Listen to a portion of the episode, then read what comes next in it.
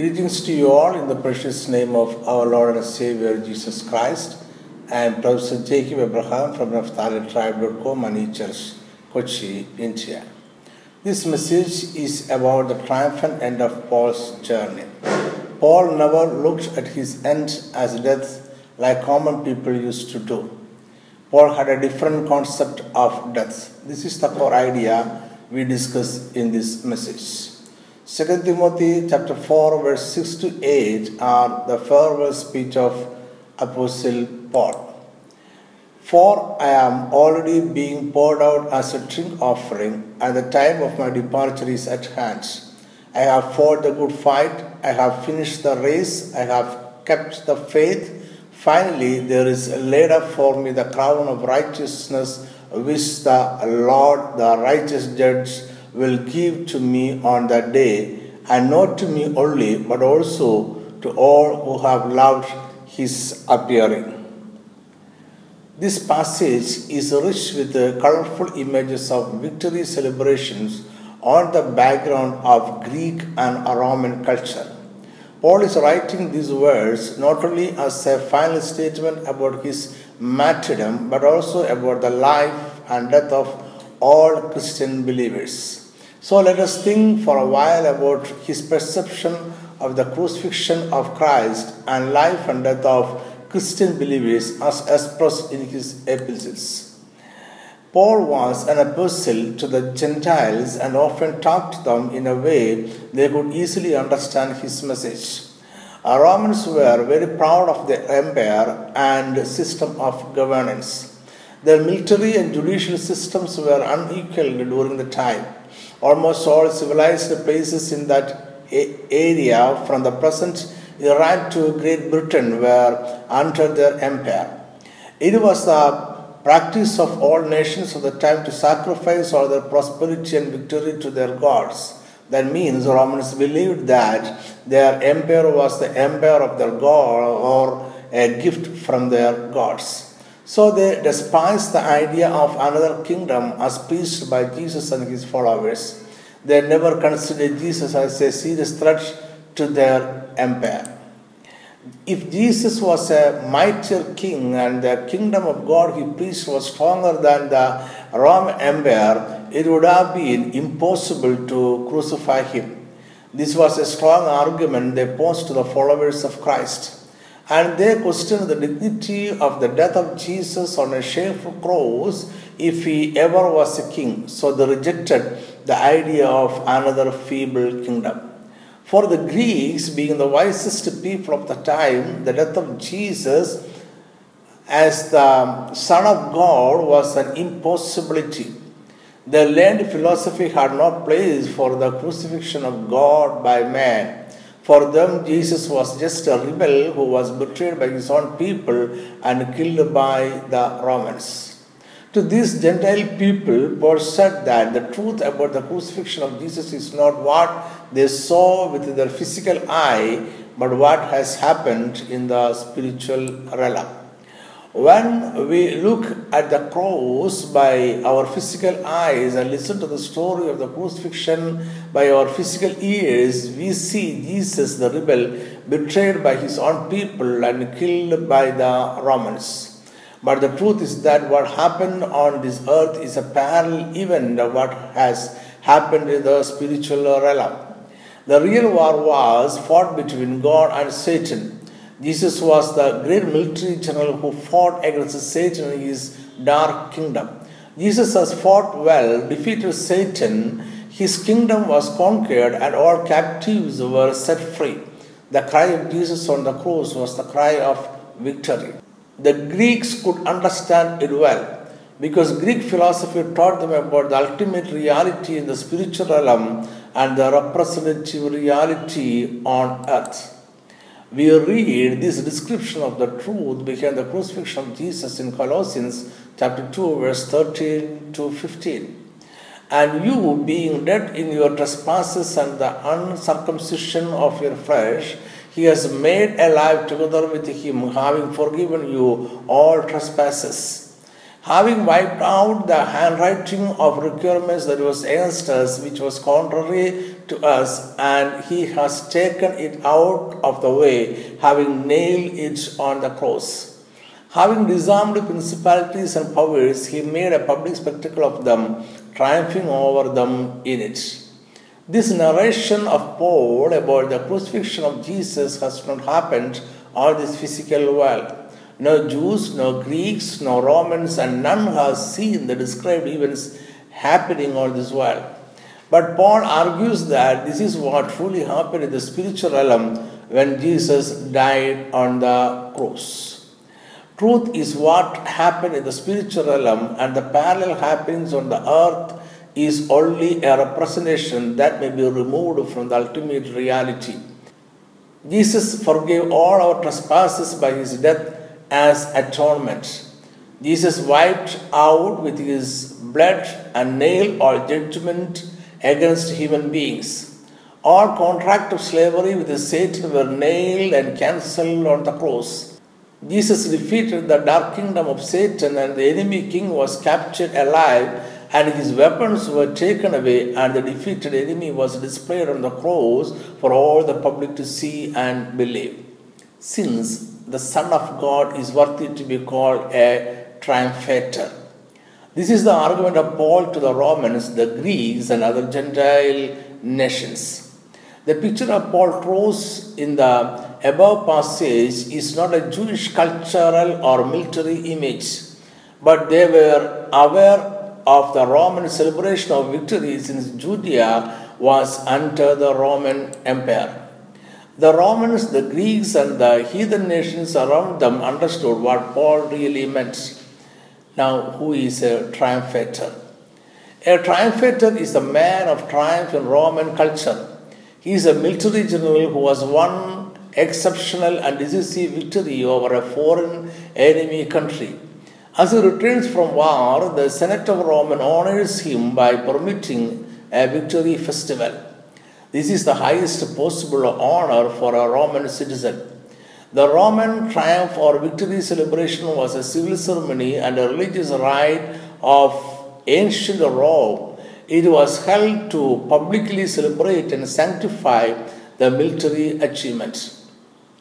The triumphator has fought a war with a foreign enemy and conquered the enemy and his kingdom. That means the Roman triumph or victory celebration is not a sympathetic tragedy. This is why Paul described the crucifixion of Jesus as triumphing over them. The details of the victory festival in Roman culture are parallel in the crucifixion of Jesus. Since we have only a short time over online, let me limit the details of the victory festival of the Roman triumphator to whatever is mentioned in Colossians chapter 2, verse 13 to 15. On the day of his triumph, the military general wore a crown of laurel around his head. He would be dressed in purple colored garments that identified him as near divine or near kingly. He rode in a four horsed chariot through the streets of Rome in unarmed procession with his army, captives, and the spoils of his war. At Jupiter's temple on the Capitoline hill, he offered a sacrifice as the tokens of victory to the god. Let us look at the parallel events in Jesus' life. Jesus came to the Mount of Golgotha to offer himself as a sacrifice wearing a crown of thorns, garments soaked in red blood, unarmed, walking all the way through Jerusalem, displaying publicly the defeated enemy King Satan. Thus, Paul described the crucifixion of Jesus not as a sympathetic tragedy but as a triumph. He went far to say that the real triumph over the real enemy of mankind happened on the cross. Jesus is above any Roman military general because he defeated Satan and his dark kingdom. Paul wrote 2 Corinthians with the same vision about the crucifixion. 2 Corinthians chapter 2 verse 14. Now thanks be to God who always leads us in triumph in Christ and through us diffuses the fragrance of His knowledge in every place. This passage is about Christian life. Their Redeemer and God, Jesus Christ, has been celebrating the triumphal festival since the day of crucifixion, the day of the defeat of Satan. Like the Roman citizens, we Christian believers are also joining the triumphal march. This is a victorious procession. As the procession goes, the Roman citizens used to strew fragrant flowers all the way, spreading a sweet aroma all around. Paul is urging the Christians to live as if participating in the triumphal march of their master and spread the sweet aroma of victory all around through their life. So, Paul very clearly used the theme of triumph for describing the crucifixion and the Christian life. Paul never talked of the crucifixion as a tragedy or a sympathetic death. Christian life is neither a defeated life. Paul wanted to give to the general world this message of triumph. Now let us go back to Paul's farewell words in 2 Timothy chapter 4 verse 6 to 8. We shall discuss verse 7 and 8 and then go back to verse 6. In verse 7 there is a beautiful picture of a wrestler the word he uses for fight is agon, which is the word for a contest in the arena. The word alludes to the contest at the Grecian Games. Paul has done his best, fought a good wrestling, and has overcome a spectacular winner. But what was the purpose and method of his fights? It was not just a combat in arena, but a war against Satan and his kingdom. So the notion of the fight goes beyond the arena and wrestling to real war fought between kingdoms. The fight was indeed to ascertain the superiority of the kingdom of God. The verse contains Paul's struggle to preach and teach the uh, revelations he received from God about the life of Jesus, crucifixion, and the church. He had to fight well, like a Roman military general, against the foreign enemy to free people from the slavery of Satan. Now there are nations to his credit. He has expanded the kingdom of God. He has resisted the enemy to the point of death, and he is ready to go home for an appropriate reward from the king. He is a triumphator worthy of a victory festival. He expects a crown of laurel from the king. The second image contained in verse 7 is that of a marathon racer. Marathon was conducted in Greece as a symbol of victory over the enemy. It was a tradition of defeating the Persian army by the Greek warriors. Paul is finishing his long race successfully. The victory over the enemy is once again celebrated here. And so it is time for victory celebration. It is time for crowning the victor. The third image in verse 7 is also from games. In Greece, during the time of Olympics, great athletes came from the known world around. On the day before the game, all the competitors met and took a solemn oath before the gods. They proclaimed that they had done not less than 10 months' training and that they would not resort to any trickery to win. So Paul may be saying that he had played the game faithfully, keeping all the rules of the game. Once again, Paul poses himself as a victor. He is a triumphator. What waits for a winner is a crown of laurel. Paul is ready for it. In games, the greatest prize was the laurel wreath with it the victor was crowned. And to wear it was the greatest honor which could come to any athlete. In this moment, Paul is turning away from the verdict of men to the verdict of God. He is confident of an unfading crown that he may receive from his master. Now let us move to verse 6. 2 Timothy chapter 4, verse 6. For I am already being poured out as a drink offering, and the time of my departure is at hand. Verse 6 is a part of this series of rich imagery about fighting and winning over the enemy. The image is borrowed from the Roman culture and the victory festival granted to a triumphator. But what does the drink offering has to do with the fight and victory? The Greek word used by Paul for drink offering is spendo. The word literally means to pour out a libation to the gods. Every Roman meal ended with a kind of sacrifice. A cup of wine was taken and poured out to the gods. So let us go to the Roman Victory Festival for an explanation. As I told you before, Christian life is a celebration of the glorious victory of their Master, Triumphator, Jesus Christ. We have already seen how the Roman victory procession was conducted in Rome. It moves through the sacred road of Rome to the temple of Jupiter at uh, Capitoline Hill to offer a thanksgiving sacrifice by the victor.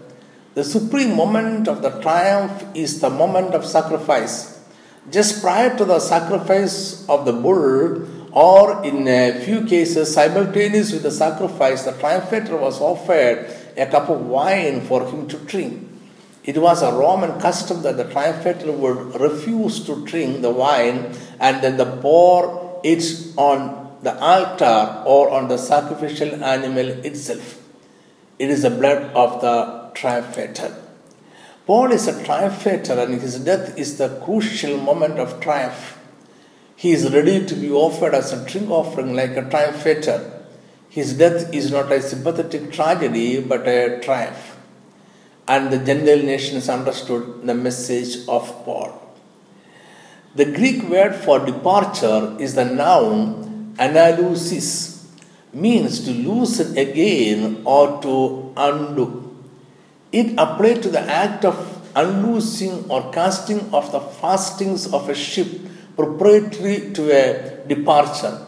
The proper idea in the use of the word would be that he had been bound to the present world like a ship to its mooring, and that death would be a release. He would now spread his sails on the broad ocean of eternity. It is also the word for unyoking an animal from the shafts of the cart or the plough. Death to Paul was rest from toil. Again, it is a word for loosening the ropes of a tent. For Paul, it was time to shift the camp again he was setting out on his last and greatest journey. He was taking the road that led to God. Let me conclude this short study here. For Paul, his death is not a sympathetic tragedy, it is a triumphant end of his long fight of faith. He is not going to be forgotten as a loser, but will be rewarded as a triumphator. Paul is speaking not only for himself, but for all Christian believers. The crown is for the winner, not only for him, but for all who finish the race faithfully. The joy of Paul is open to every man who also fights the fight, finishes the race, and keeps the faith. I hope this message has been a blessing to you. Thank you for listening and meet again on next Sunday with another message. Amen.